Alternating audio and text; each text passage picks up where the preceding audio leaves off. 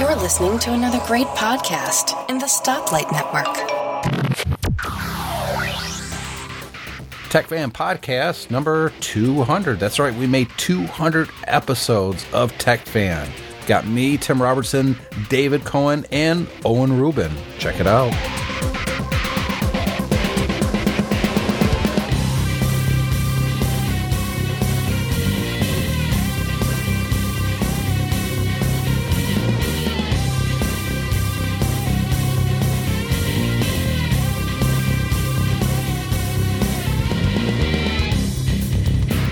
And it is Tech Fan number 200.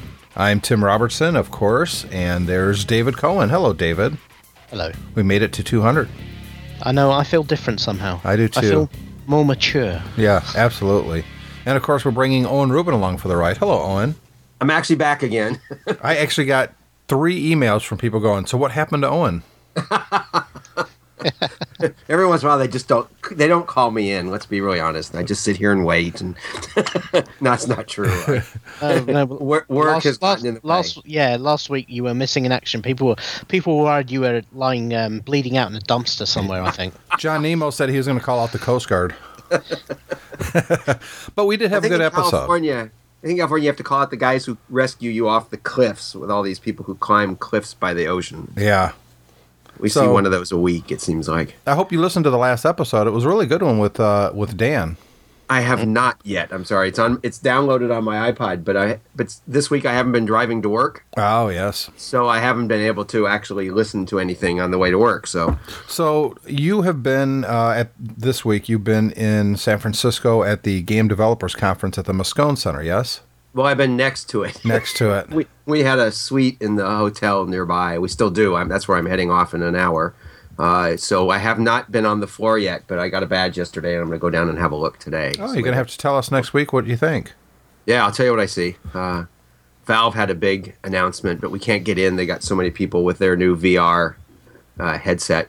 Every, the people who talked to me said it's really cool. It, it's amazing tracking, but it's big and heavy. That's the that's the thing with Valve. They keep coming up with these great ideas, but all too rarely do you see they actually release something that they've talked about, or at least the way. Oh, I could just point at Half Life Three for that. But Yeah. I mean, how long have they been talking about Half Life Three? T- Ten years? Yeah. I mean, it's crazy. So I, the, our company is old, Va- is ex Valve people. Oh, So really? The, the stuff we're doing at Cast AR is uh, an idea that they had at Valve, and these people left because Valve didn't want to do AR; they wanted to do VR. I guess I don't know what the real answer is, but uh, uh, yeah, I can talk a little bit about that too. Well, go for it. Let's hear it. So, um, two the two founders of our company uh, were Valve employees, and they left Valve. Actually, there's but there's more people from Valve there. Um, and Jeri Ellsworth, who's this this genius who created this technology, and um, Rick, the lead programmer, Johnson, Rick Johnson, is just these guys are amazing in the way they figured stuff out. And it was actually almost a mistake. She had put some optics in backwards and noticed that when this projector fi- sh- sh- was shining out from her face and hit retro reflective material, it bounced back a really bright, sharp image. Hmm. So she came up with this idea to put projectors up in the glasses, uh, some tracking equipment so it knows where your head is, and you look at this material, and it becomes stereoscopic 3D, uh, and you can do all sorts of things in the AR world. Um, there's a great story that our marketing person tells that they were invited to a Vulcan meeting, you know, Vulcan financing up in uh, up in Seattle, and before the show starts, and I don't know if I'll get the, sh- the story exactly right, but they talked about how everybody had to sign a waiver in case anybody, because people were drinking, they had an open bar, and they said, you know, VR and drinking don't mix. You know, you have to be sitting down because you got this big thing on your head, and and you might fall down and get nauseous if you drink. And they ran out to their booth and took away all the chairs and put down shot glasses with with alcohol because ours is AR. You see through it. You still see your real world, right? So you don't get any of that. So You yours get- is so yours is uh, to for people that don't know. So all, AR is augmented reality, so that's projecting stuff over what you see, and VR is virtual reality, where effectively you're uh, closed off from the outside world and you you you are just looking inside a fully uh, rendered environment. Yeah. Exact, exactly. And, and of course, AR has been been manipulated a bit. They called Google Glass AR, and I it's not really AR just because you see some text or some stuff in the upper corner of your eye. I think if you look at Microsoft's, uh, what do they call it? Uh, HoloLens. HoloLens, which bothers me. It's not holographic, but it Yeah. but it gives you that feeling. Microsoft's video, which is not real, by the way, uh, it's you know that's that's what they want it to be, is an is a ex- perfect example of what AR should be able to do eventually. So our glasses either use this retro reflective material, and you can put it anywhere. You could make a cave. You could make a you know we keep joking about the the um, what's the thing from Star Trek, and my brain just went blank. The, The the holodeck. the holodeck because you could put this stuff on all the all the walls, and then where you looked is you would see stuff. It would come back to you, uh, and then we have a clip-on we for the production glasses that you can turn it into VR or remove the opaque piece at the end and see through it and make it you know near-term AR, which is more like Microsoft's glasses. I'm glad you guys call it a, a clip on and not a strap on. Yeah, no strap on. Maybe we should change it to that. Well, you might get a little more attention in the press. and our goal is to get the our goal is to get the thing down into into low consumer prices. So we're you know we're pushing hard to get the bill of material down. The thing's going to be very light. We're you know we're targeting 80 grams, which is really light. And uh, right now we're 135 with no industrial design at all put into it. Wow. So it's exciting, and, and I'm hoping I get a chance to somehow show it to more people. So we were showing it to, to developers this week at the Game Developer Conference, and my favorite was when one guy from a newspaper came, a big newspaper. I, I, I can't say who, but Sure. uh, can I swear on this show? we prefer that you don't. well, I'm going to do it anyway. So he put, you know, he was he was like, okay, you know, I've heard about this. You know, I really need. To. He put these glasses on. And goes, holy shit! that was like just worth the price of entry for this guy into the room. It's like people are very surprised about what they see when they put these things on. I'd love to try it out myself. That sounds awesome. I'm trying to get, you know, as I move, we move a little for, for you know, right now they're all hand built. We're trying to, um, we're filling, trying to fulfill our Kickstarter people who paid money for this early. Uh, but I want to get lending pairs. So if I get a pair I can put together in a case and send off to you, you know, for a couple weeks, I'll do that. Oh, I, I'm sure David and I would love to play with one for a little bit. Yeah. Oh yeah. I'd like to get you guys to talk about it since you don't work for the company, right? So Yeah. Absolutely, and that's the thing. You know, it, it, obviously, I can't say anything bad about a company I work for, uh, even if I wanted to. Thankfully, I don't want to because I actually like the company I'm working for, uh, OWC, of course. And uh, that's the thing about Tech Fan. We say what's on our mind, usually Yeah. without thought to consequences. David, we- we we have no internal filters. that's, you get in trouble again. Um, no, not lately. but one of the things that I thought would be fun would, since you know this is our 200th episode, is to come out with a new logo, a new look, if you will. And I, you know, I tried for a while to come up with something, and I just couldn't do it. I, I to be honest, I'm not a graphic designer. That's I've I've never been one. Uh, I, you know, some of the things that I've come up with has been okay, but I know people with actual talent will do a much better job. And so I had a T-shirt that I got um, maybe a month and a half ago from Shure. It was a one-off T-shirt that they did for um, NAMM, uh, M and NAMM, the NAMM show that I went to. And That's a music. That's a music show. For that's the music show. And I thought it was really cool. I like Shure. I've got a couple of their products. I've got a pair of headphones from them. I believe I have two mics from Shure. Uh, and I've always liked Shure you sure? products. I'm sure. Yeah, sure. And so they, I was talking to them at their booth, and they gave me a T-shirt, and I really liked the design of it. And it wasn't an original design. I've seen something similar many times, including going way back to the early days of radio. And of course, it's the two. It's the uh, I'm sorry, the four lightning bolts kind of going into the name, and I liked it. And I thought, you know what? I would like that for Tech Fan. So I found a picture. Uh, I don't know why I just didn't take a picture of my own shirt, but uh, I found a picture online of that T-shirt, and I sent it to Donnie Yankelo, and asked him if he could kind of create something very similar, but with Tech Fan, and he absolutely did, and he sent it in a format that allows me to manipulate it so I could change it as I see fit. Um, you guys saw the original that Donnie came out with. The one that we're using right now is the same, except I removed the microphone in the back and I changed some colors. And I didn't realize it until right before we started recording, David. It kind of looks like the Black Metallica album. I looked at it like it's kind of didn't metallic. think about that. Yeah, look at it. It looks like now anybody listening to this on their iPhone or on the computer, you should see the cover art. That's the new graphic, and it's also up at techfanpodcast.com. I like it a lot. I like it so much that I asked if Donnie could come on sometime and talk about what he used to create it. And uh, he's going to do that. Not this episode, but soon. Um, you know, he works, and when we record the show, he's usually working. So I got to figure out how that's going to get done. I might have to record something with Donnie separately from you two, and then we just, eh, you know, put it into the show. But I'd like to know how he did it. Yeah. He And- did Yeah, your other logos, right? Uh, he's done a few logos for us, yes. Now, the old Tech Fan logo, I actually did that one. And The My Mac. Uh, no, he not he did not do the MyMac logo. He he redid it. Let me put it that way. Okay.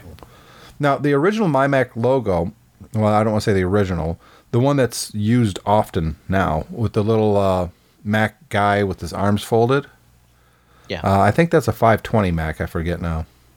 Is it no? It's isn't it a um? Is it? It, it always looked to me like a classic, like a classic uh, two. Isn't it? No. And I I, thought it was maybe the eMac. What was that thing No, called? no, no. I'm giving you a bad time. I'm sorry.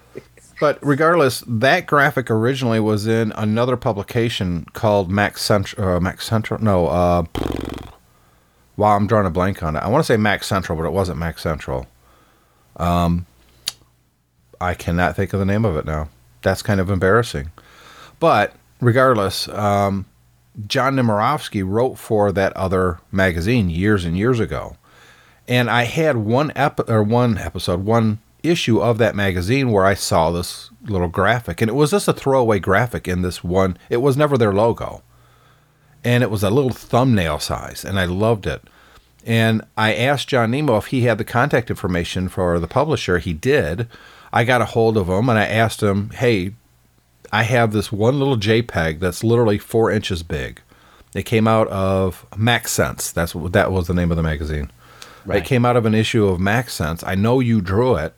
I want to buy this from you. And he said, You don't have to buy it. You can have it. So I wrote up a little agreement that, you know, he sent and gave me permission that it's mine. And then Donnie Yankelo took that and recreated it just perfectly. And I think he used Illustrator, and this was, you know, 10 years ago probably. And he recreated it in a way that I can manipulate it and change it. And, and uh, I, I really didn't have to because it was just perfect. But I could blow it up really big because it was line art rather than just, you know, a JPEG or a GIF or what have you. And that's how, you know, the MyMac logo came to be. So Donnie's done a lot of artwork for us over the years. He did the Three Geeky Ladies, for instance. That's right. Okay. And I believe he did Geekiest Show Ever as well. Guy's got some talent. He certainly has. He, um, you know, I, I, I, I can't, I can't draw anything. I, even I pick up a, I can pick up a pencil and paper, and I can't draw anything. I certainly can't do anything on the computer. I can do Visio diagrams and things like that, where I'm just assembling parts together, but I can't, I can't do stuff from scratch at all. I just, I just don't have that sort of artistic bent in me at all. So I, I really have respect for guys who can Oh, me too. Look, start with a blank screen and can come up Yep. with something that you know not not only represents what you want to represent, but does it in a way that has character, has personality, has um, you know, has some sort of kind of message behind it. Um, it, it amazes me. Well, I could come up with the ideas. Uh, I could come up with the concepts. I just don't have the talent to actually put it to paper, if you will. They're in your head. I, Yeah. get, I know exactly what you mean. So I think I have design sense, but it's it's like being trapped in a body that you know I can't do it. um, the old Tech Fan logo, not the original, because it was an original that we used for just a couple episodes, and I got rid of it. It was terrible. Um, I always liked it, except it looks like a sports team logo, it, like college football. At least the fan part, you know what I mean? Mm-hmm. And the word tech in the old one was actually the, exactly the same font from Grand Theft Auto. Most people don't know that. I didn't. And so I combined two different fonts to do Tech Fan, and it worked. And, you know, I've been laying it over top of other graphics to make our album artworks forever. But I don't know. It, it was just bothering me. It looked too much like a sports team, college type of thing. And I wanted something that was more, I think, reflective of what we do on the show. And I think uh, that shirt that I saw really kind of captured my imagination. And then Donnie just hit it out of the park with this logo. I Is mean, he a Metallica awesome. fan? What's that? Is he a Is he a Metallica? Metallica fan? well, he took the idea behind the logo that he was looking at and, and modified it enough so it's ours. But you know, it- I'm looking here and seeing that is it, I can see why you you you have that because they have the lightning bolts Right. in some of their albums. Yeah, so I can see where that you got that. yeah, and of course, established 2010, which means we are in moving towards our fifth year of uh, doing Tech Fan. David, Yeah, it's um, as we were saying last week. It's hard, it's hard to believe it's been that long, but I, I guess time flies when you're having fun. Wasn't I on one of the first ones? uh, you know what? I, I know you were on real early. I'll do a search. was on for you. early. Yeah, I know I was on early. so I'm going to do uh, Owen Rubin. It's funny. Owen actually Don't found do that. Don't. Do, that. It said nothing matched. What the heck? Yeah. Let's just do Owen. I did that the other day. I search. I went to search to see where I started there, and I found this link for an article you had written, Tim, that I never saw. I don't even remember writing it to be honest Oh, God, I got you. such a laugh from it. It said Owen Rubin is everywhere. yeah. episode 9 was the first time you did this show, November Okay, so- 2010. so- Okay. You did episode 9, episode 16 and 17, which were Macworld Expos. right. Uh, episode 54, uh, Leisure le- Leisure Leisure Suit Ruben. I don't know. I think we were talking about Leisure Suit Larry. Larry, we were. Uh, that was episode 66, and then it was a while you came back on uh, two, uh, 101. These these jobs get in the way, but I've decided this one they let me get there at ten o'clock, so I can take the time to do this as long as I leave once it's done. So And then I believe you started kind of regularly with this on episode 175. yeah, I appreciate the invite to come join you guys. It's fun. So really, I mean, you've been doing them for about 30 episodes altogether, which is nothing to sneeze at. I mean, that's a lot of podcasting. Well, and I did and I did a number of your other ones, the Yeah. Mac The MyMac, and I think you were on uh, Geekiest Show Ever once or twice too. Geeky show a, a couple times and OWC a couple times, and Yeah, I need to get. I would like to get both of you at one time or another on OWC Radio to do a proper interview with you guys on that show. It'd be hard though because I, you know, every week I'm talking to you guys, so to interview somebody that you know so well is not easy to do. Uh, it, it's not easy, but a I think you could pull it off, and b everybody sounds different when you ask them the three random questions. That's true. That you know, that's one of my favorite things. That three random questions that I do on OWC Radio, people really seem to like it, and you never know where the answer is going to go. we never know where the question's going to go. I know where the question is going to go. I just don't know what the answer is going to be. It's fun though. So um, I was having fun with this app, and I know Owen could see the pictures. Uh, David, you can see them too if you go to my profile on Facebook. Yeah, I'm not doing that. I know. Uh, it's called Disney Side. It's uh, it's a it's a camera app from Disney, and you take a selfie, and then it kind of morphs you onto different characters. So you can be Darth Maul, you can be um, a pirate, you can be someone in Frozen, The pirates, villains. by the way. The pirate is pretty funny. It is I, pretty I did the one in um, from Frozen, and some, somebody wrote, um, "In the Frozen pic, you look like you're in an '80s new wave romantic band." you do. It's, I know That's funny. it really What's does. this app called? Um, Disney Side. yeah, Disney side. It's Disney it's a side, free yeah. app, you know. And honestly, I'll I'll have fun with it for five minutes, and then I'll never use it again. But if you have kids, it's it's a good no. six hours of fun for them. Uh, so yesterday was um, yesterday was a Jewish festival called Purim, where you um, you ch- uh, yes, uh, as as all Jewish festivals, it was a case where somebody threatened to kill us all. We ended up overcoming. Now let's sit down, have a meal, and celebrate. Uh, That's right. But um, but, but Everything's Purim, fine. Have a meal, right? Exactly. But Purim, Purim, Purim traditionally kids uh, dress up for it. So um, my daughter was actually dressed as uh, as one of these characters from Frozen yesterday. When Oh, she, yeah? when she went out to school. Uh, Was she she's, uh, adorable? as she would say, she's only five. She would say, "I'm crazy about Frozen," and that's what she says all the time. so she has she has both outfits. She has both of the girls from the movie. Um, so yesterday, I think she was the uh, the younger sister, um, and uh, and yeah, she will. I, I will have to put this on my on my phone for her because she will get a huge. Oh yeah, out. absolutely. yeah. You know, I was just thinking about that when you were talking about uh, uh, the Jewish festival. Uh huh. I think I heard this from a stand-up comedian a long time ago, and it kind of stuck with me. Uh, you both are Jewish. Correct. Yeah. Well, it's I the only word that I could say. Well, both David and and Owen are both Jews, and there's nothing wrong with that. I can use exactly the same word and go, "Oh yeah, both uh, David and Owen are Jews." How can the same word be used different ways like that? And it has so many meanings. Yeah, there's. I'm. That's the only word that I can think of like that. It's the only one. How did that happen? You would think that somebody creative would have came up with a better slur than what you. Yeah, it doesn't make any sense.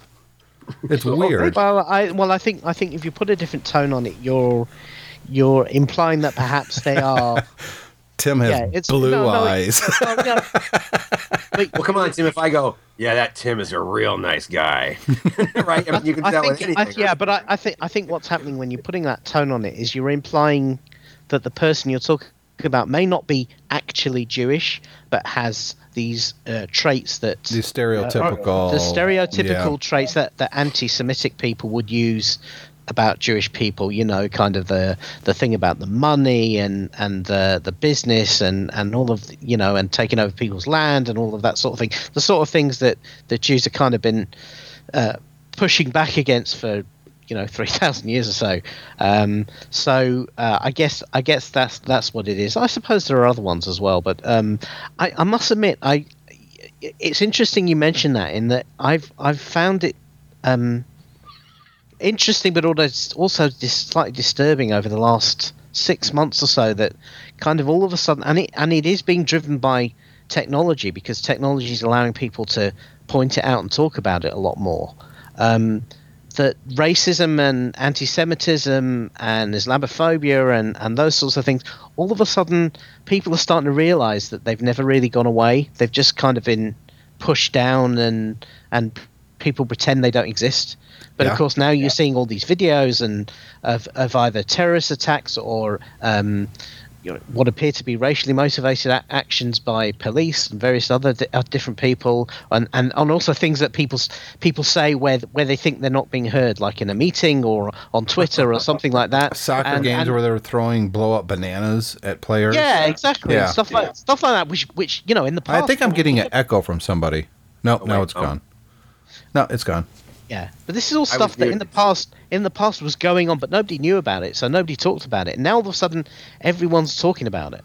And and part of the reason for that, it's so easy for media outlets to get hold of material that kind of pushes this stuff in. So, and what kind of worries me in some way, some respect, is that you can you could dig out a comment somebody made on Twitter or in front of a of a, a, a video camera on a phone or something like that at any point and take it out of context and try and then use that to slant them as having a certain feeling, even though maybe they don't really, or don't. If they do, they it's not malicious. They just kind of don't realize that they're subconsciously, um, subconsciously they have these attitudes. Um, and So, and of David, course, I was saying, years ago, I mean, many, many, many, many, many years ago, I was one of those people with one of those great big satellite dishes in the backyard. yeah, And they never encrypted or, or encoded any of the uplink feeds. So you used to be able to pop through the satellite channels and find these reporters standing out there, you know, with live cameras, live mics, but they're not on the air yet. And it was Yeah. amazing, you know, if you could have recorded all that, what these people said. Yeah. So it's, you know, It's and uh, not maliciously, but they just would state their opinion. You know, I, my Yeah, favorite, some that- football player got hurt, and Yeah. you know he's on the camera. Oh, well, you know they've taken him to the hospital and everything seems okay, and we wish him well. Are we clear? I hope that ass stays in the hospital forever. You know, and he walks off the camera. But today, that would have been on every social media site everywhere. Well, that that's exactly it. I mean, and Yeah. one of the, the big things that illustrates this is the kind of things that local news reporters on their local TV channel will say. Uh, maybe not even if they're off mic, but just a comment about a story. Whereas in the past, you know, everyone in that market will go, "Oh yeah, well that you know that Kent Brockman, everyone knows he's a little bit racist or anything like that." And now all of a sudden that'll be on YouTube, and everyone will be talking about it, and people will be Yeah. calling for his his head and all of these sorts of things. Uh, but by the same token, I think it does illustrate that anybody who thinks that these attitudes have disappeared and no longer exist in society is kidding themselves because everybody has them. You know, Um, to a certain are- extent, yes. Uh, but by the same token, I think that the more we talk about it, and the more reporting is done on it, more people are going to start getting the right attitude. I think beliefs do change over time. I, I, I- no, I, I, I agree, but but there's a lot of older people who would would proclaim to say that they don't have those Oh, attitudes anymore. absolutely. Yeah, I, I, they're stuck there. Yeah. I had a I had a, a a grandparent. That's as far as I'll say, who was the nicest person in the world until she saw a, a certain race, and then she'd say something, and I was just like, "Damn!" You know, racism kind of got shoved down my throat. Um, growing up, the street that I grew up, we had black and white people. It was I didn't think anything of it. One of my best friends was black. I spent the night with him all the time. He stayed at my house all the time. Uh, my mom was known as the cookie mom because mom would always give cookies to all the kids in the neighborhood. And, I, you know, I never, it, we grew up together. I never thought anything was strange or weird. That's just the way it was. You know, they happened to be black. I was white, but our families were exactly the same. You know what I mean? Yeah. we get to junior high, and uh, I remember asking him one day. I said, "Hey, you want to uh, crash at my place this weekend?" Because you know, when you're in junior high, you don't say spend the night. and and he says, "No," and he he had this weird attitude. And I was like, "Dude, what's up?" And he goes, "Man, we just can't hang out like we used to." And I was like, Whoa. why?" And he was like, "It's a black thing." And I said, "What do you mean it's a black thing?" And he goes, "You're not black. You wouldn't understand. I, you know, we we come from different places." And I was like, "What are you talking about? You grew up three houses down from me. Yeah. You know, we grew up in exact, and that it really bothered me as a kid. It really, really bothered me that all of a sudden he didn't want to be friends because I didn't understand what it was like to be black. Nonsense. It was nonsense to me. Now, in some respect, he was right. Not in the way he went about it or, or even how he said it, but I didn't understand what it was like to be black. He was going to face things and discriminations that I would have no concept of because it just didn't happen to me because I was white. But it bothered me nonetheless that, you know, it was it was thrown into my face. And when I was growing up, I didn't even know what Jewish was. I just it was just some kind of a religion. That's all I knew. I never I, don't- never I'm thought not sure of we knew what it was. I never I never gave it two thoughts. It wasn't until honestly I was an adult and I started hearing it and then hearing the slander and I thought I where I don't understand where that's coming from at all. So the whole racism thing, David, I think technology and the communications that we have now highlights the problems big time. Yeah. And I think the more it highlights it, the better things will get over time. Obviously, when you have people like ISIS and, you know, that's bad. But that isn't something new either. I mean, we've had groups like this since recorded time. I mean, No, I, I agree. I mean, obviously, that's the, the first thing two people do when they when they get together is normally is they try and you know figure out what they have in common, and then they start arguing about the things that they don't have in common. I mean, that is that is un, unfortunately is human nature. We're kind of wired that way. Yeah. Uh, that does, doesn't make it right, but you know, particularly with with the passion and the extremism that some people take towards that. Um, I, I my concern is is just that because the way we're using this technology is fairly immature, that it's uh, while it's it's clearly there, and I agree with you. The more we talk about it, the the, the better it gets. Uh, that because the first thing you have to do with any sort of problem is acknowledge that it exists. Yeah. But I, I do worry that that in kind of today's soundbite culture, it's very easy for um, uh, for somebody to have something they've said that you know let's face it we also make we all make mistakes and sometimes we say things in a in a context which we don't really mean because we're trying to be, look clever or, or show off or impress somebody or something uh, it does worry me that that en- anything anybody says, if they become in any sort of a public figure in the future, people can go back in time and dig this stuff out and then Oh, use yeah. it to to paint them with a label that, that might not be true. And and unfortunately, again, you know, once once the label is is applied, it tends to stick, whether it's actually true or not, even if it's subsequently found not to be true. But oh, and Maybe you we have to remember? read every- oh, sorry. Go ahead, Tim. uh, oh, and you remember Jimmy the Greek? Jimmy the Greek. Yeah, he was the NFL commentary guy. NFL He was commentary, really yeah. good, and he said one thing that was very uh, came across very racist. Now, from all indications, he he wasn't a racist, but what he said was construed as racist, and it cost him his career. I mean, it, it literally destroyed him, and he was broke within ten years. He died destitute.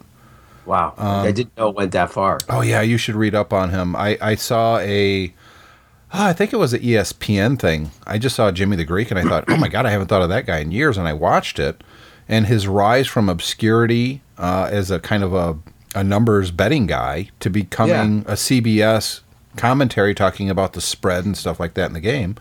And then he said something that was, you know, people said that well that's it shows that he's racist and it just it wiped out his, I can't even remember exactly what he said to be honest. Uh, but I remember it. That was it. He said that, and it, it was done, and it, it devastated him personally and professionally. And that was the '80s. We're in 2015, where, like you said, David, everything you say can be recorded, can be taken out of context, can be uploaded to YouTube, uh, a Vine on Twitter. It can go around the world instantly. 20 million people could watch it. And it doesn't really matter what your intentions were, it's what the perception then is. By the way, there is a YouTube of the comments Jimmy the Greek made that got him fired on YouTube. Is there? What What does it say? Did you I didn't play. I haven't played it yet. I just saw it in a Google search. Uh, wait a minute. Let's see. Was asking questions about Martin Luther King's birthday and the progress blacks have made in society.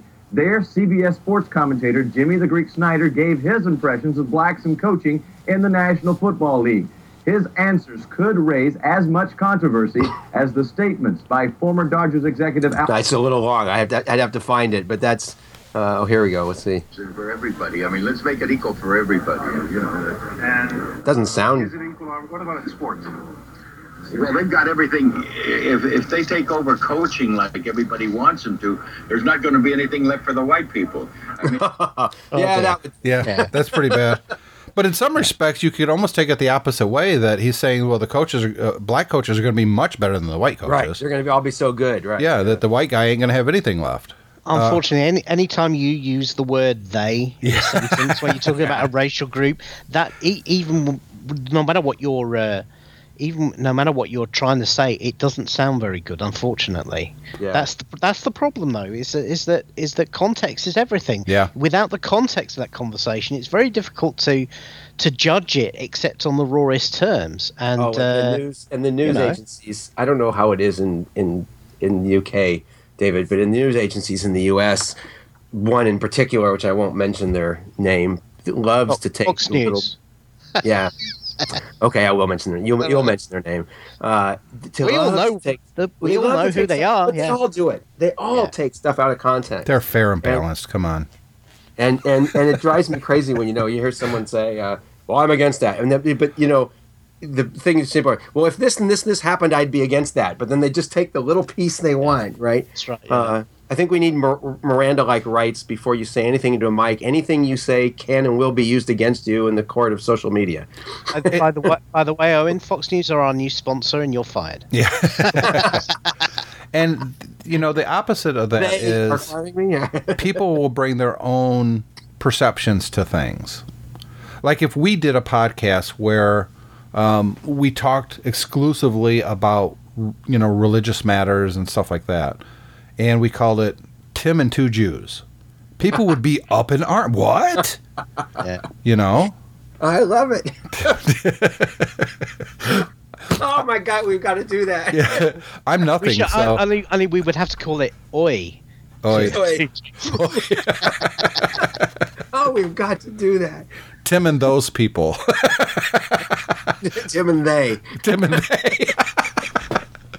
uh, it's it's it's unfortunate that people still kind of fall back onto these beliefs that obviously none of us believe in, but we all do have our preconceptions on some things. For instance, for the most part, I don't I don't like Android phones. Now, I have owned a few, but I, I don't have a brand new one.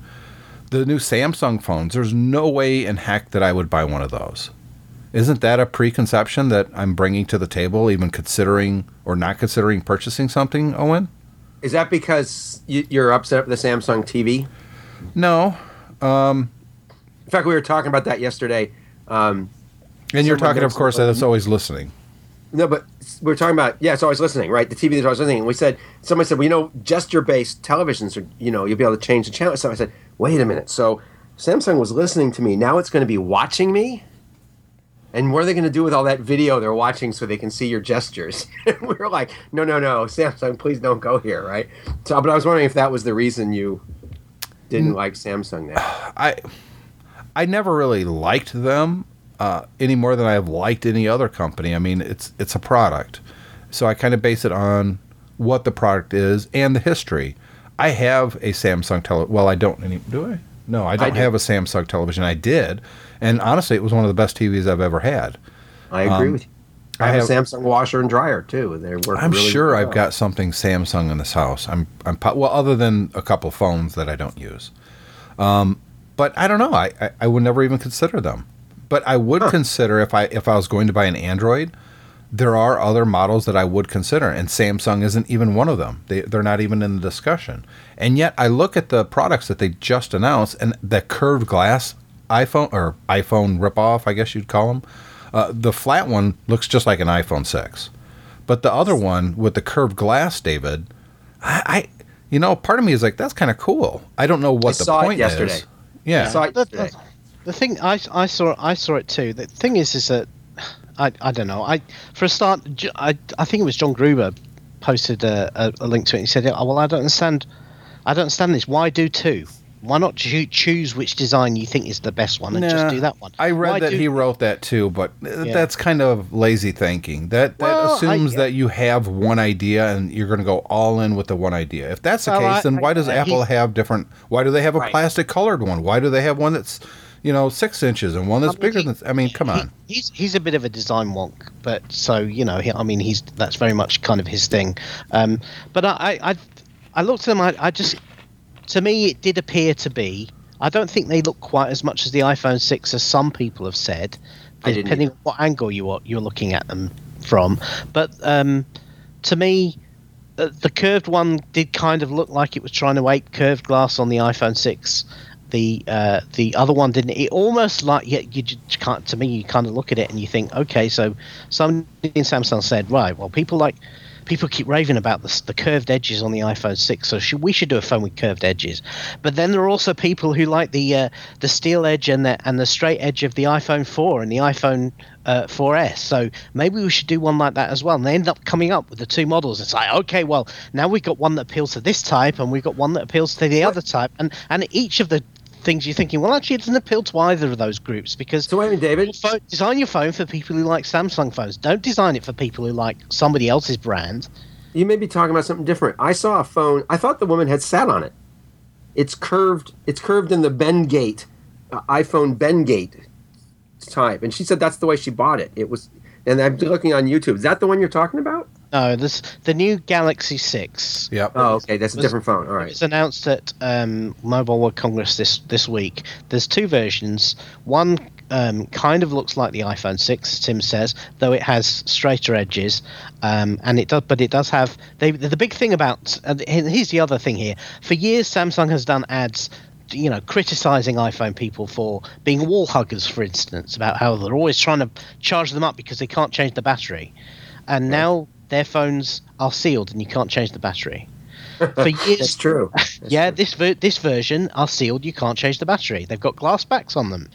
Um, Samsung has made product statements before about oh, you know, well, our plastic back phones are a bit more robust and everything like. Now they have one that has a glass back on it. I So don't. I don't. I don't.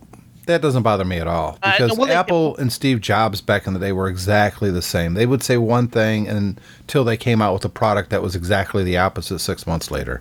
they, they might say it, but what they wouldn't do is do trash ads about the competition over it and then Mm. I don't know. You haven't been an Apple user as long as Owen and I. I remember a lot of trash ads from Apple. Don't you, Owen? Yeah, against Microsoft, a lot of stuff against Microsoft. Against Intel. Remember the whole Intel, snail yeah. thing and the bunny suits? Uh, and now right. they're That's best right, buddies. The burning, of the, the burning of the guys in the suits. I forgot about. I mean, Apple was very guilty of attack ads, and then they turn But not around. rec- not not rec- recently. Uh, Well, I don't know. What do you Mac and PC? I mean, that wasn't that long ago. Uh, Yeah, but they David haven't. was They haven't fold then. They haven't then. They haven't then changed tack and embraced the things they criticised in the Mac and PC ads. That's the difference. Well, they they well, no, not think- in the Mac and PC ads. No. No, I think a lot of the con- the criticism they raised in the Mac and PC ads were, were kind of were kind of fair. Uh, I don't I don't think they were kind of trashing things. I agree with you that um, I, I vaguely remember because you're right. It was before I was a, a Mac user. I vaguely remember them talking about how fast, how much faster the the Motorola PowerPC chips were than the Intel chips, and Yep. I think we all recognise a that was a crock because as soon as we got Intel Macs, they run rings around the the, the, G, the G5, uh, and b yes, and obviously they switched to Intel. So um, yeah, fair do, fair well, now, on that. now, in fairness, the the the benchmarks they did at the time of the PowerPC did beat the Intels at the time. Yeah. But the problem is PowerPC did not continue on the right line to getting faster, and Intel just completely, you know, mopped the floor with PowerPC at, at one point, which is, I think, one of the reasons why Apple changed. 'Cause they Especially in- couldn't get- they in, couldn't uh, portable. Power- yeah, they could not get both the power savings they needed for portable devices and the computing power they wanted moving forward from the PowerPC line. It just was not evolving the way it should. And in the early issue. days, it was faster. The heat issue was a big thing with the Power PC. Those chips ran hot, and Oh, they did. there's just no way you're going to put a Power PC chip of any kind of uh, speed into a laptop. It was just I have a 5300 still sitting here. You Yeah. remember that? I that, that was the first PowerPC. It was such a pig. Yep. Because they were so worried about the battery going dead for burning power, they ran it too slow. So, uh, you know, there's a lot of times that Apple has done exactly what Samsung is doing right now as far as changing their philosophy on products and categories. So I don't I don't I don't put that on Samsung as a negative. If they saw that the market research that they conducted, providing that they actually do that, says people want curved glass, but people also want a flat with a metal side, I don't see a problem with choice. And for someone like John Gruber to kind of get after him about that, yeah, I, I don't buy that at all. I, I totally disagree. I have no problem with choice. And if you're a Samsung customer, if you're an Android user, I think they look like pretty good phones. But personally, I still wouldn't buy them. I'm not, you know, I, you asked me, Owen, but I'm still not sure what it is that kind of pushes me away from Samsung at this point.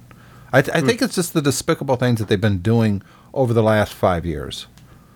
You know? Okay, I mean, I've had very good luck with Samsung products, knocking on wood, both monitors, uh, washing machines and dryers and TVs. And so I, I'm a little bugged by this, you know, listen gate, as we'll call it for Yeah. now. But, uh, you know, I think that was, I think that's blowing out of proportion the same way they accused Apple once of, and Microsoft once too, of stealing your data because they didn't properly format a disk sector and it could have had old data in it. Yeah, that's, mm, yeah. You know, it wasn't I- I- intentional. they were Yeah. trying to design a very cool product that let you voice control it, and they didn't have the power in the TV to do it. Uh, I don't think they were really recording this, and some guys sitting in a back room listening, going, "Listen, to what those guys are doing." I, you know, I don't believe No, it. yeah. The, the the problem is is that, uh, and we've talked about this on previous show. The problem is is that there's always a worry that at some Yes. point they'll they'll realize they have that data and they'll say, well, well, actually, we could we could do some marketing stuff with this, or we could Right. sell But it to a third party. it, and they didn't disclose it. Yeah. Right. So, Uh, so that's the thing. I, I, I'm fine. I was interested to see the the uh, Galaxy S6 because the the last two iterations of that phone line, they've just been throwing all this junk into them. You know, Yeah. it's been like crapware really on a PC. You know, here's a new here's a new function. Let's put it in the phone. They're stepping back from that now uh, because the particularly the S5 did not do very well at all. But I still think Samsung has a, a fundamental problem, which is that the Android market is perceived by many people as uh, a cheaper phone. Than the iPhone. Yeah. One of the re- a lot of you hear it a lot. A lot many people will go, "Oh yeah, but the, you know the iPhone is, is great and all, but it's very expensive, and, and an Android phone is is you know just as good and it's much cheaper." The problem with these these uh, Galaxy S phones is that they're quite expensive. They're not a million miles away from the cost of an iPhone, and I, I suspect these new ones will be even closer because they're they have much more um, premium materials in because they're all metal and glass rather than plastic. Uh, and I think that's Samsung's fundamental problem is that you can't have products up next to the iPhone because the iPhone comes out as as superior because it, it's perceived to be a better system. It's got more apps and it's got uh, a better interfaces and it's got the uh, the you know the flashy design that that try as they might, no matter how well designed a, a Samsung Galaxy phone is, it's never going to be designed by Jony Ive. So for a lot of people, it's never going to look quite as good. Um, and I think the problem is is that is if you're going toe to toe with Apple, you're going to lose. You're, the only way Android keeps gaining market share is because they, there's a whole load of really, really cheap phones out there, and Samsung aren't really offering new products in that category. They're going for the higher end. And with that, we're going to take a quick break. And when we come back, we're going to get into our uh, product spotlight. And uh, it's coming from David this week. Believe it or not, it's nothing brand new at all. We'll be right back. So, guess. Sorry, I'm just boogieing out to that. You know, while that's playing, you know, I'm shaking is my so head. catchy. I'm shaking my ass. Ass. I'm shaking my ass. Ass. I'm shaking my ass. Ass. I'm sorry. Guys, joke. Guys, joke. Guys, joke. Mostly clean. I do have a tip for you. It's a very, very quick one. That's why we've been going on about nothing. Oh, no change there. Um, yeah. I'm sorry. I'm interrupting Can I do you this again. I'll tip? be- yes, I'll be quiet now. Daz's tips, guys' jokes, only, thank goodness, on the My Mac podcast. Back here on the Tech Fan Podcast number 200, Tim Robertson, David Cohen, and Owen Rubin. Now, I uh, don't have any feedback for us this week, believe it or not. It's Okay, been cool. slow the last couple episodes on feedback. We want to hear from you guys. Send us feedback. It is Tim, David, or Owen at techfanpodcast.com or just go to techfanpodcast.com and leave a message right there underneath the show notes. Uh, uh, speaking of shows, I won't be on next week. Uh, I will be at uh, MACUL, which is a Michigan educational technology show in Detroit, and I'll be working that for OWC. And speaking of OWC, you can listen to me on OWC Radio, usually on a weekly basis. I didn't do a show this week because I was in Las Vegas shopping another show. So, uh, no OWC Radio this week, but next week I will have one. I've got an interview already lined up. And uh, of course, make sure you follow me on Twitter at MyMac. Where are you at on Twitter, David? Uh, at David B Cohen. And Owen? Owen Rubin. Owen Rubin. Also, Yeah, so. Monday. I, I, I used I well, one of these guys who doesn't use Twitter a lot. Right? I noticed you, you're not big on Twitter. It, to me, the problem is it's got a bad signal to noise ratio. No. Yeah, no, I- I'd, I'd concur with that. I don't use it anywhere near as much as I used to because it, it has it has become uh, of less quality to me, unfortunately. But that that having said that, if I'm getting lots lots of listeners tweeting me on Twitter, then I'm going to be there a lot more. So if you want me to use Twitter more, then yeah, there's a good point. Now, Yeah. of course, I use Twitter every single day, even on the weekends, because I do the social media for Other World Computing. And on Monday, Apple has this Apple Watch event, and I will be live tweeting the entire time. So if you You're want gonna to, watch the watch event. I'm going to watch it, and I'm going to be tweeting and talking to uh, people on Twitter. So at Mac Sales on Actually- Twitter on Monday, and you Uh, can talk directly to me. We'll we'll discuss every single thing Apple's doing live. I'm actually at O Rubin. Sorry, oh, Ruben. I O O R U B I N. Yeah, I've co- I've committed a tactical error with that because I'm now going to be traveling on a train during that event, which is not the best place to get information.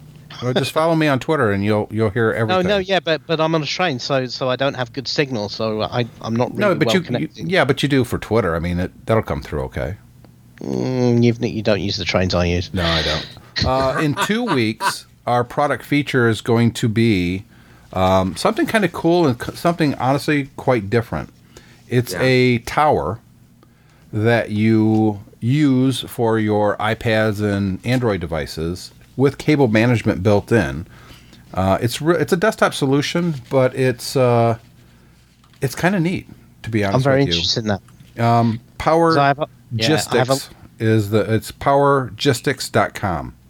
because I have a lot of devices that need charging all the time, and at the moment I have cables poking out of everywhere. And that that was my thing, and I I came across this when I was shopping the FETC show in uh, Orlando a month and a half ago, and I was really taken with this because most of the things that I see like this are standalone. They're really big. Uh, you know, this has nine shelves on it, eight shelves How, on it. how do you spell that? Okay, it's power. I'm not going to explain how to spell power because if you don't know how to do that, you're off the show forever. and then G I S T I C S. Okay. Powergistics.com. And I this thing is really cool and I'm going to get into it um I'm looking for the model number that I've got so you could, you guys can actually The P zero dash zero one E two zero E sixteen L. might be I just saw a number go by on Google. And well it's the it's it's the de- I it's the device storage solution and it's the one with the color shelves so look at that one and that's probably I don't know I'm- what that was, but that was the model number that Google showed up, and I Oh. just made ah, you know, this is nine hundred bucks. Can't be that. No, no, no, no, it's not that one. Um, uh, eight, this is it. It's the eight shelf desktop tower.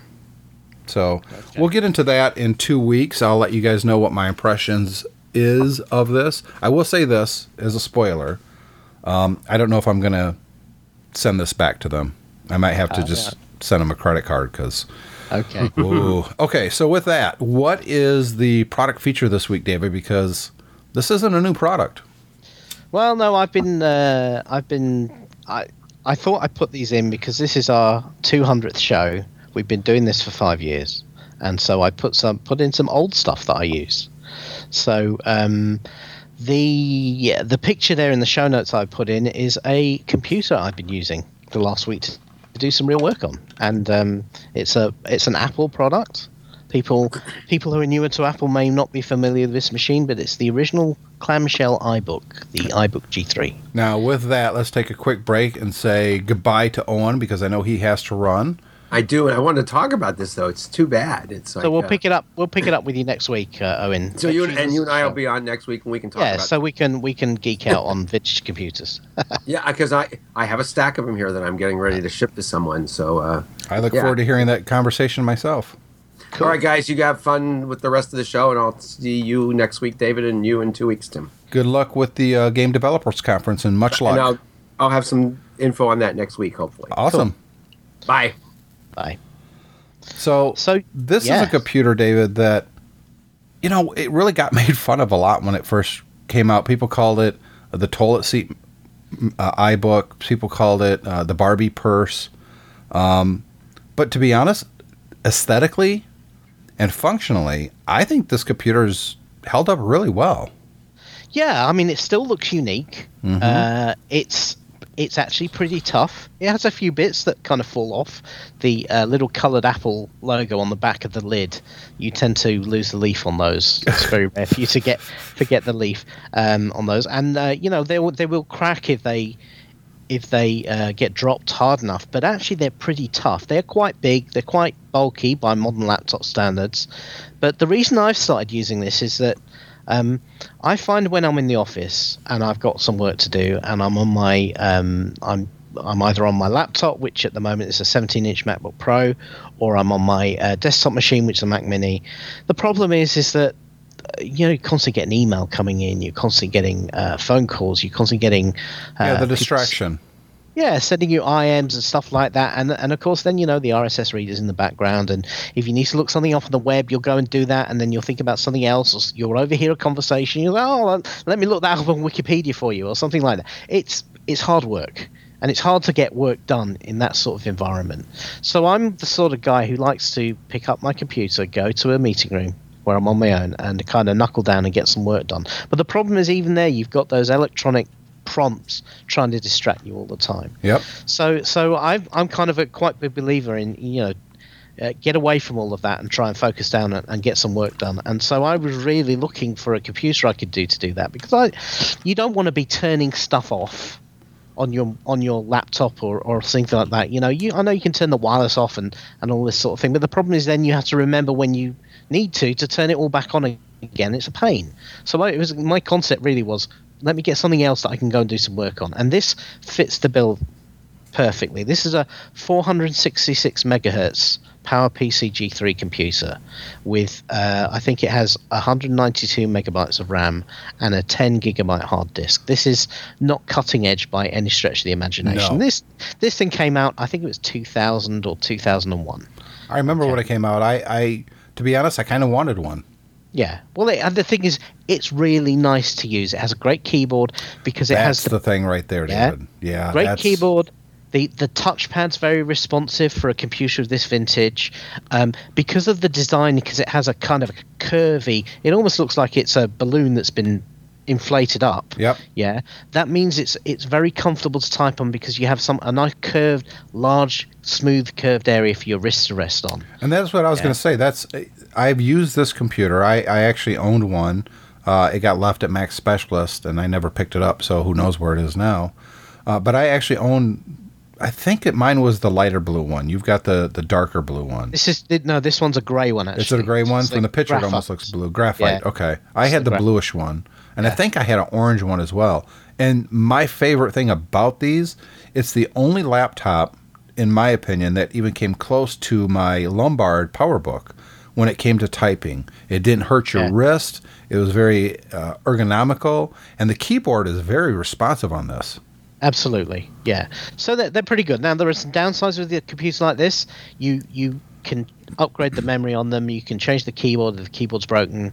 Uh, you can kind of glue them up if the if there's any breakage on the sides, but you can't do very much to them internally. They're a pig to take apart. Yep. So uh, if you ever you know if you want to get one of these, make sure you get a good one that works properly. Um, this one is running OS nine. Um, which Still there? And which is the best way, the best thing to run on these older machines. You can run OS 10. I think this one will take Panther. Um, the later iBooks, I have a couple of those as well. They're also quite nice. They will run, um, they will run Tiger, um, or uh, if you get a G4, even run up to Leopard. But really, you don't want to be, you don't want to be doing that on these machines because those later operating systems are kind of big, heavy, and they don't work well on these low resource machines. Whereas OS 9 flies. Yes. OS 9 was was designed for uh, computers that had 100 megahertz PowerPC chip, and so and, and might, might have had 32 megabytes of RAM and a one gigabyte hard disk. So you put it on a machine like this, and OS 9 goes, "Wow, this is really cool. This is really modern." So the things fly, um, and also as well because at OS 9 there's an awful lot of software you can get off the internet for these things that you know was was good stuff. You want a copy of Photoshop? Go to Mac, uh, uh, Macintosh Garden where a lot of the old OS 9 abandonware is stored. You can get an old copy of Photoshop for this, and you know what?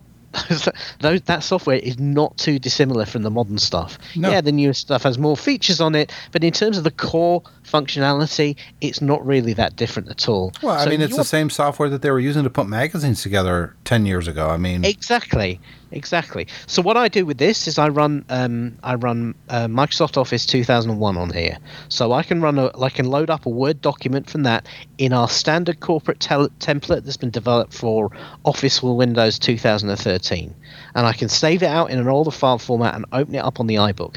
Because it's an iBook, it has a USB port and it has an Ethernet port. You can even get wireless for it if you want to, though Yep. I, I, I wouldn't recommend that because the whole point is you you don't want this you don't want this thing too connected because then you're going to start getting yeah, you distracted. defeat the purpose.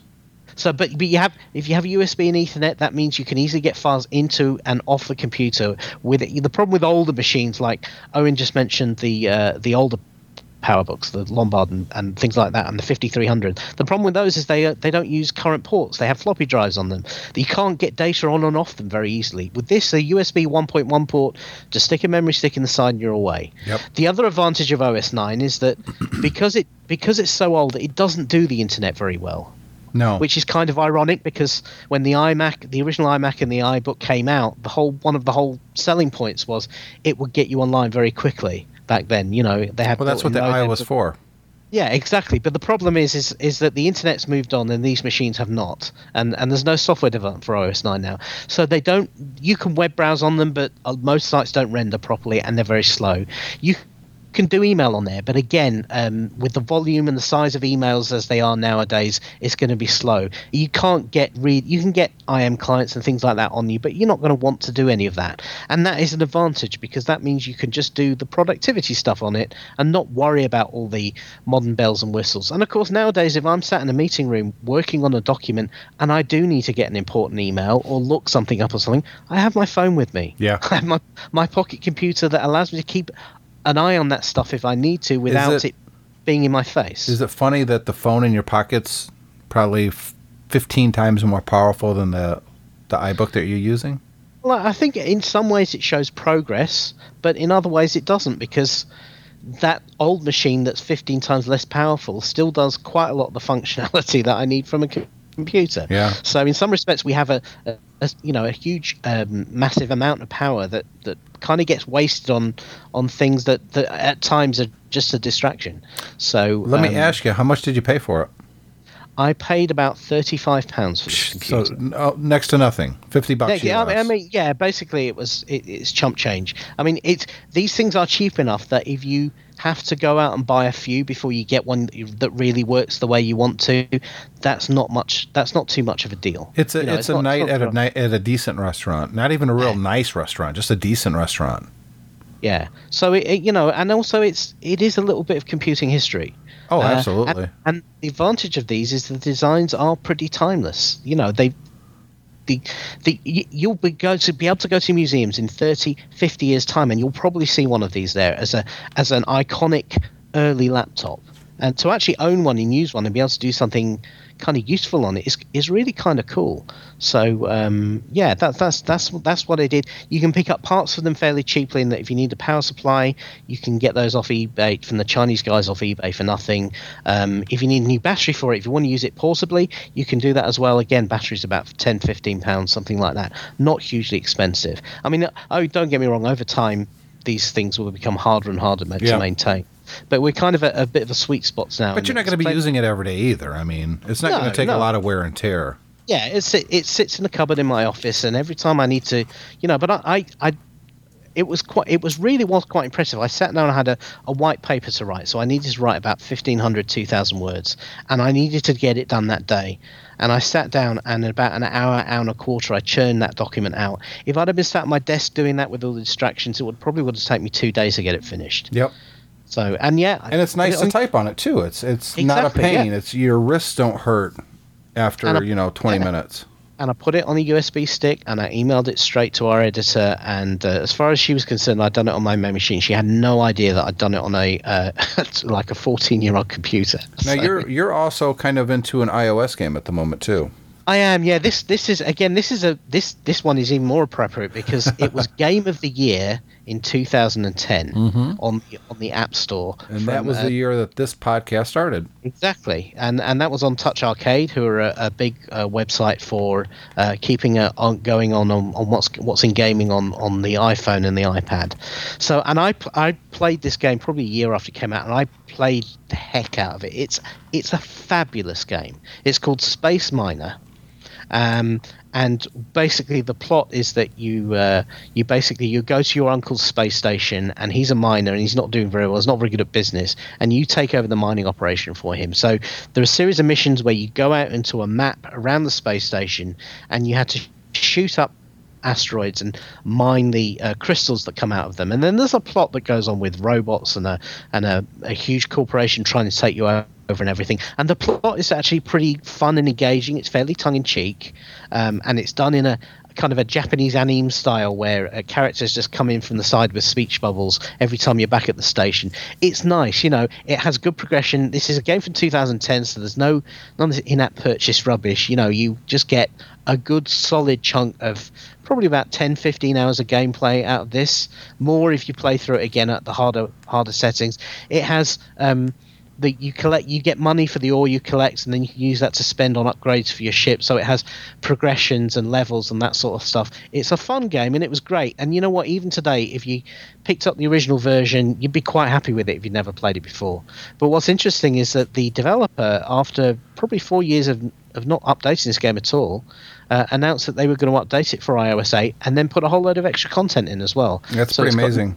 got new graphics. It's got a whole load of new missions. Has that come out got- yet? Uh, it, it has.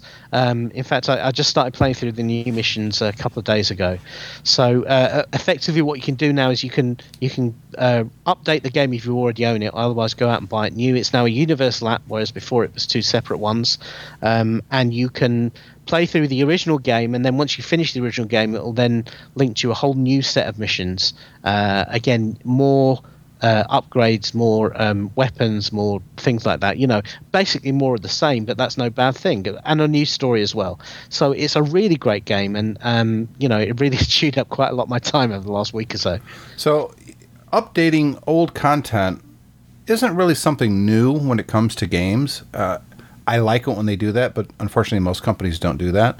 What's more odd, I guess you could say, and, and I didn't think about this until you started talking about that Space Miner hadn't been updated in so long, and then all of a sudden, this Platinum Edition comes out. Um, there's a series of books that I've been reading, and I don't know if I got you into this or not, David. Uh, the name of the author is T.R. Harris, and uh, it's called The Human Chronicles. No, I And- haven't, haven't read those. It, it's basically uh, quick synopsis. Uh, hu- humans are actually superhuman. We're human on this planet, but anywhere else in the galaxy, we're basically supermen. We can't fly or anything like that, but we're so much stronger than most races. Most races are a lot taller than us.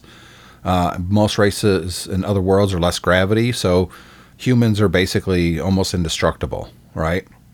Um, and it starts in modern times. So, and it follows this one character through all these books. Well, I read the last one that he released, and it came to an end, and I thought, okay, I can't wait for the next one.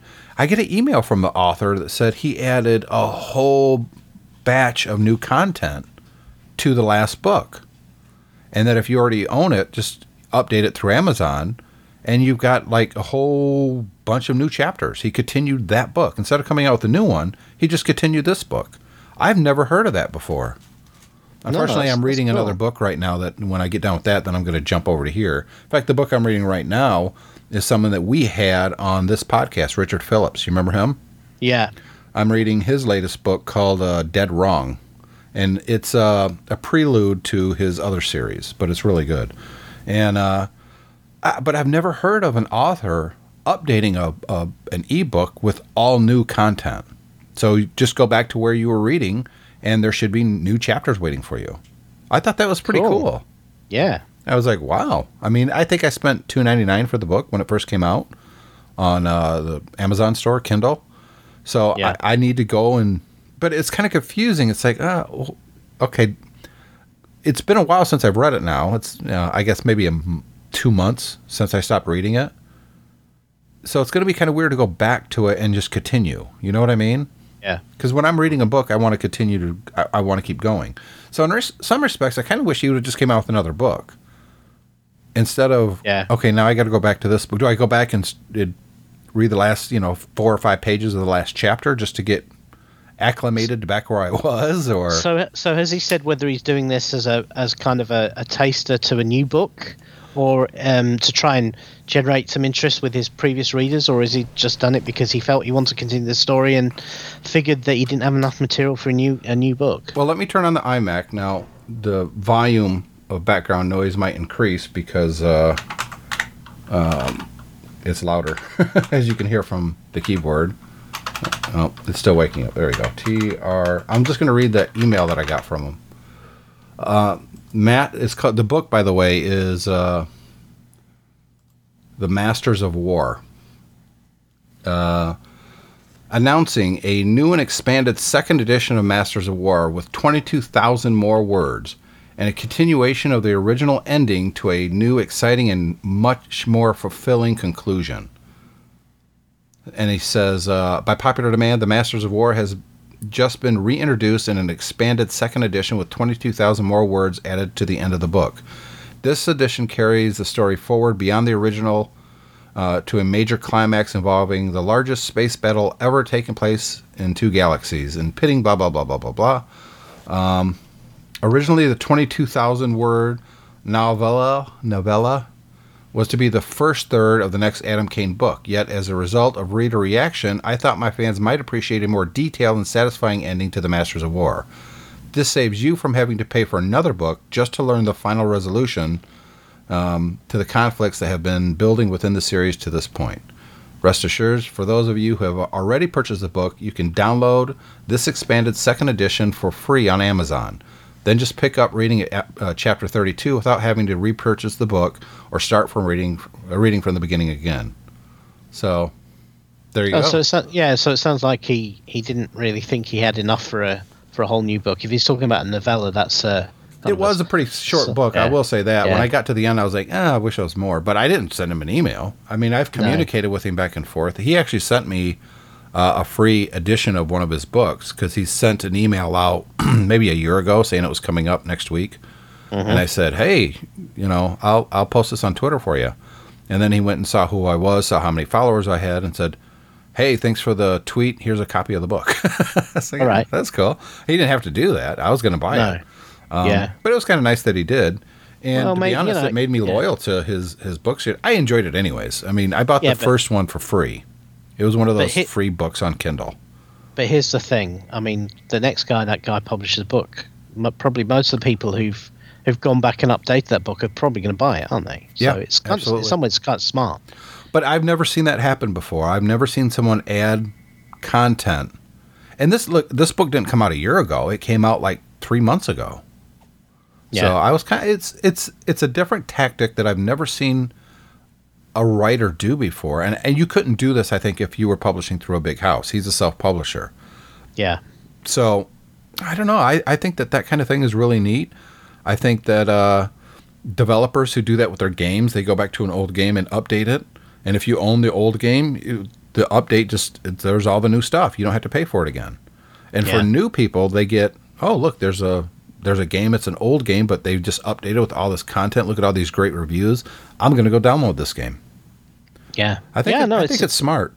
It is. I, I mean, apparently, what happened with the uh, with the um, Space Miner game is that they originally they originally meant to just basically update it so it worked on iOS 8 and worked with the new devices, you know, across the iPhone 6 and 6 Plus. But apparently, when they got into it, they decided to uh, add some content as well. Well, do you think Um, that maybe they're coming out with a, a, a follow up game and by Uh, I'm adding content and, and refining the original is just really good PR? Because Well, I think I- it would be. Yeah, I, I, that's what I wondered. But but if you go to the website, um, the stuff they're working on now is it seems to be quite a different type of game than uh, than Space Miner is. You know, they're kind of they're kind of doing like um uh, like a role playing game. Um, so it's it's not really um, it's not really related. So unless they've got something they haven't teased to anybody, but normally you know, TouchArcade seems to have a pretty good relationship with them. You would think if they were if they were working on something new, then TouchArcade might have mentioned it, uh, particularly if it was linked in some way to Space Miner. Yeah. So, it's interesting uh, nonetheless. I think it's cool. Well, yeah, I mean, you know, there's this, uh, and and let's face it, what they could have done is they could have just instead of issuing it as an update, they could have just done a new version of the game, Right. a complete new version where you had to pay again. And instead, you know, it's been made available to everybody who bought the original. Um, and I don't think anybody would necessarily mind it if they hadn't, though. I guess some people would have done, but um, well, we you know, it sold well the the first time around because it was game of the year. Yeah, well, yeah. I mean, certainly it was critically well received. I don't know how well that translates into sales. I mean, the App Store is a is a curious beast for that sort of thing. Yeah, I think that game but did yeah, pretty I'm, well. I'm, I'm sure it did pretty well. Yeah, I own Uh, it. I bought it. So uh, yeah, I mean, I would. Um, if anyone's not tried it out, I would definitely recommend you. You know, it's it's three ninety nine. It's not it's not expensive. Um, you'll get a lot of value out of it if you like. Um, kind of space space style shooters. It's- It's not quite a two stick shooter. It's kind of similar to that, but certainly if you've ever played Asteroids or anything like that, this this is a really great game. I think I played it for a couple hours on my iPad, original iPad, to be honest. Yeah. And uh, it hasn't migrated to any of my newer iPads. I still have it on iTunes, of course. It's and I keep all my apps pretty well updated. I probably update my apps every two days, and even then, I still have like 20 apps that have been updated. And uh, so I know I've got it. I'm just going to have to uh, reload it on my current iPad and give it another go.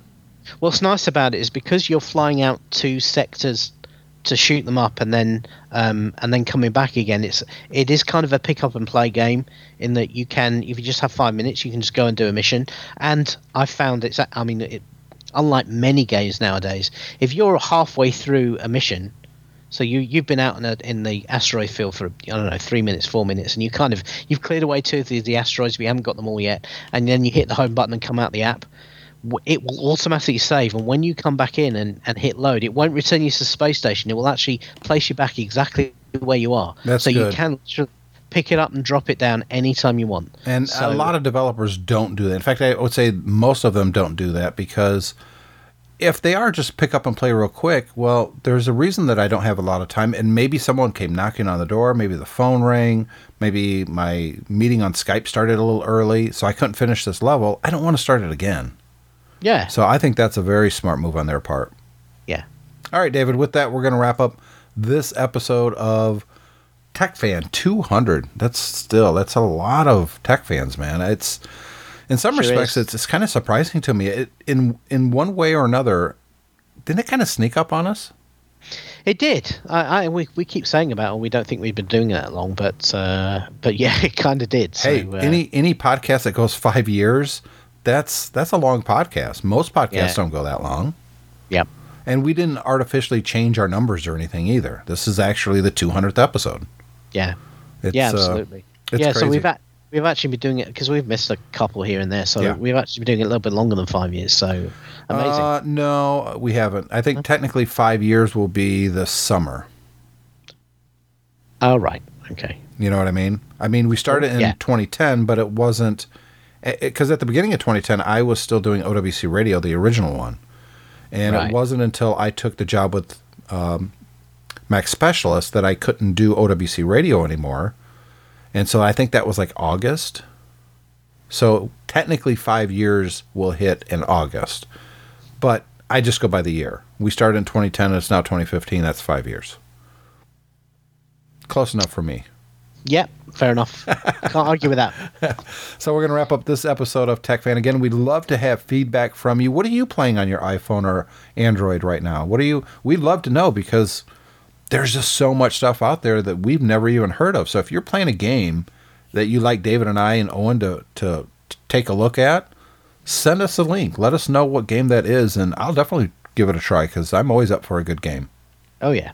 Uh, send that to Tim, David, or Owen at techfanpodcast.com, or better yet, just go to techfanpodcast.com and leave a message right there in the show notes.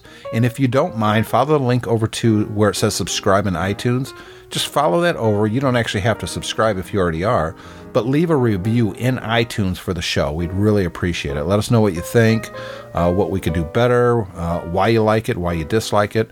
Whatever the review is, make sure it's honest and just let us know, and uh, we'll read that review right here on the show as well. So, David, you're going to have to keep looking at our uh, our iTunes. I can't see the UK iTunes store, so I don't know what reviews are up there or what. But I, I think that from the emails that we get, I don't want to say it's half, but it's pretty close to half US, half you know Europe.